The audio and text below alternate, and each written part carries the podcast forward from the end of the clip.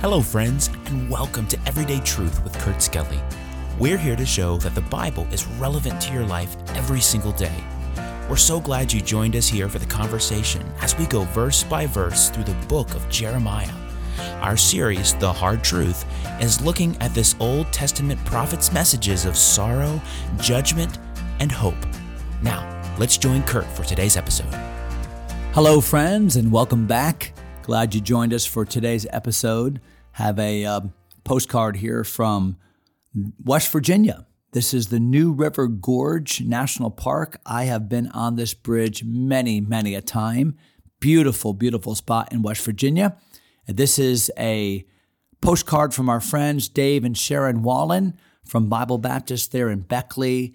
Wow, really appreciate the reminder of uh, a special spot. Been over this bridge many, many times, have driven down and, and uh, got the panoramic view uh, there by that bridge. And so thanks for listening to the podcast every day. Dave and Sharon, we are in uh, Jeremiah chapter number six today. And we're in a, a verse that um, perhaps you've heard preached or referenced.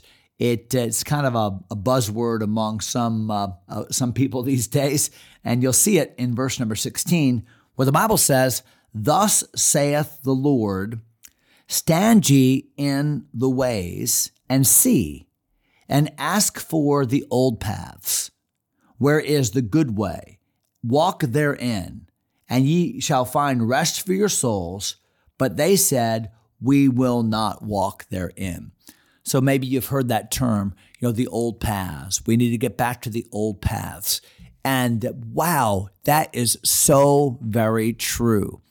The old paths. The question then becomes, what are the old paths? Because I think sometimes we think that old paths refer to some kind of a former preference we had 20 or 30 years ago in our church. Like the old paths means we need to sing uh, a certain song, or we need to conduct our worship service the way they did back in the 1950s, or we need to dress that way, or, uh, or, or, that that's not what old paths are.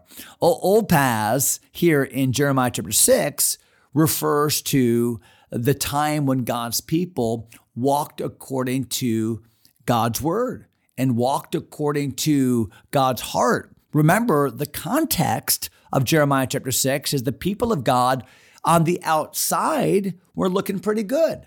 On the outside, they were still doing all of the temple worship things. They were still still wearing all the same clothes and and doing all the same things in the sense of their religious exercise but their heart wasn't right. The way they treated people was not right. They were dealing falsely and they had a, a covetous heart and they were sticking their finger in their ears when it came to listening to the warnings of God. And they were not just in their dealings with others. And what God was saying is, no, no, get back to my original intention.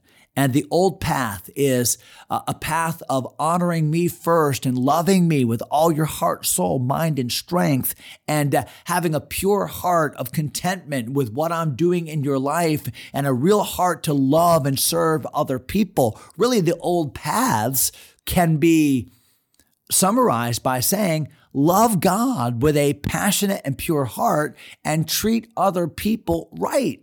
That's the what God intended for his people when they came into the promised land. That you would come in and honor me and worship me and serve me and declare my glory to a world that needs to know about me.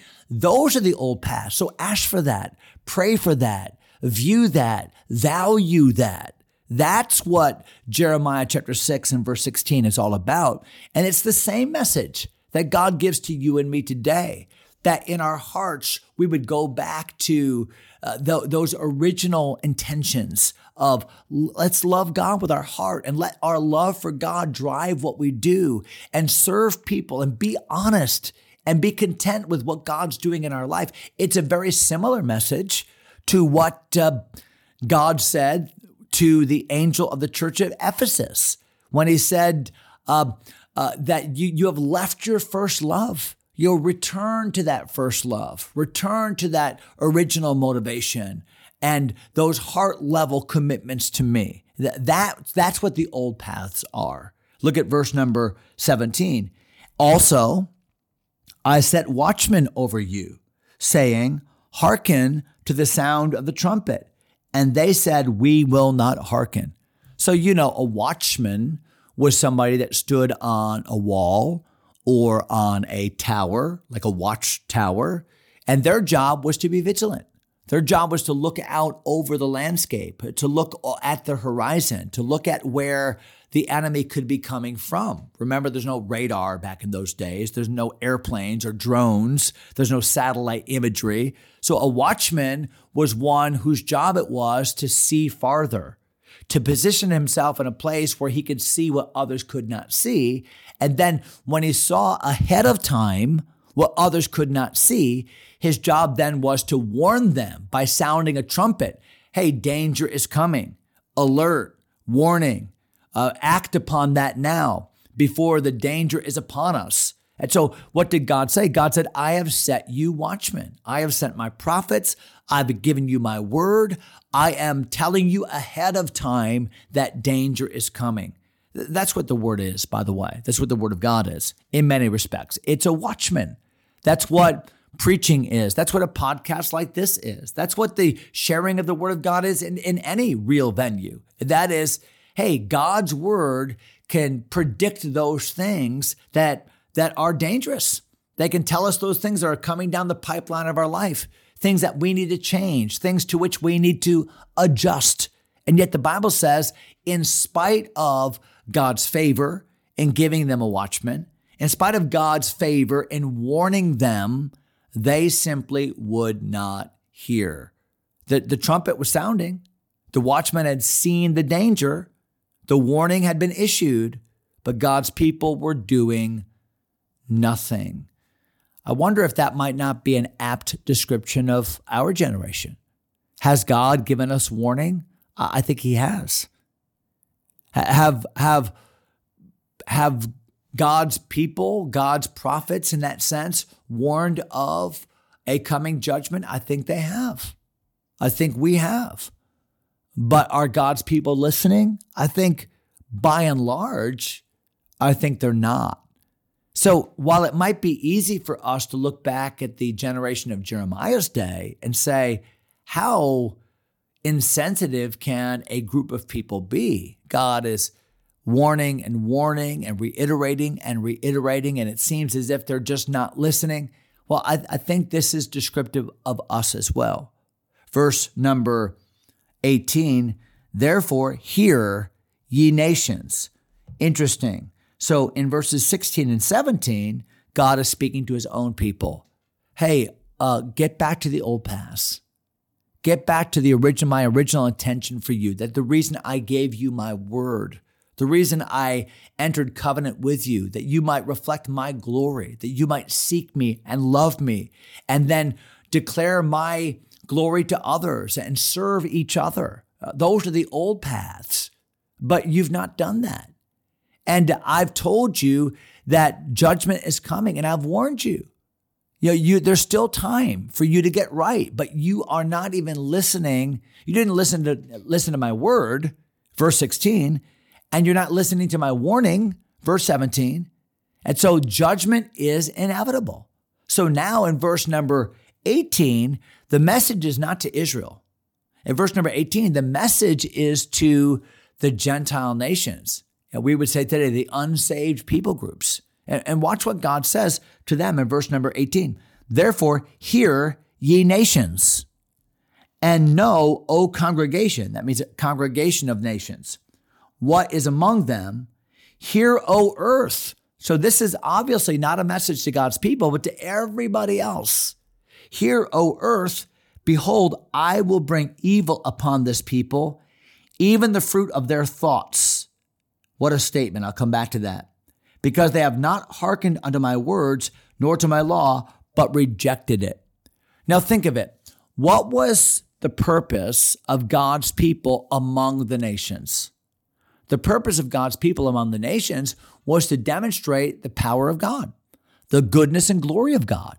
God set his love upon Israel so that in and through Israel he could declare his glory to the world. Remember, the temple was to be a place of prayer for all nations. But Israel had not been the witness she needed to be. In fact, she couldn't even keep her own house straight. So now, instead of being a great a great messenger of the goodness of God to the world that needed God, uh, they were a poor example of God. And so now, in order for God to show that He is the true God, He is going to chastise His own people, punish His own nation to show the world see, this is the way I deal with my messenger who is unwilling to, to fulfill her purpose among you. So God is using God's people as a message, just not the message she wanted to be. See, God will use your life as a message too. Now, He wants to use your life as a positive, a willing message. He wants you to live for Him and, and proclaim Him and embody His principles and be a great example of what Christ would do were He to live in your body. God, God wants to use your life to reflect His glory to a world that needs to see Him. But if you, as God's child, refuse, and say, No, I'm just into myself. I'm into my own things. I'm not listening to God. I don't care about my purpose. Then God will use your testimony as a negative example. And that's what's happening here in verse number 18. How sad. It did not have to be this way. Verse number nine, uh, verse number 20. To what purpose cometh there to me incense from Sheba? The people of God were worshiping and they were importing very expensive spices from all around the world. Sheba, the sweet came from a far, uh, and the sweet that came from a far country. Your burnt offerings are not acceptable, nor your sacrifices sweet unto me. So, what is God saying? God is saying, listen, I don't care how impressive your worship is. I don't care how much money you're giving or what financial sacrifices you claim to be making or how ornate your building is, none of that impresses me. Your outward show of religion is not what I'm after. It's your heart for me and for others, the old paths of loving God and following His word, serving people. I'm not impressed with a religious show that simply cosmeticizes an evil heart. And just the same is true today in our churches. Oh, we might have big offerings and we might have impressive worship services, but God sees beneath the veneer, doesn't He? And He wants to know what's there because that's what matters. So I hope that helps today. It's a sober message, but a needed one. We'll uh, end there in verse number 20, jump into verse number 21, and Lord willing, uh, finish the chapter next episode. Hope you'll join us for that. God bless you, my friends. Thanks for taking time to listen. If you enjoy Everyday Truth, go ahead and subscribe to the podcast or share it with a friend. Until next time, God bless.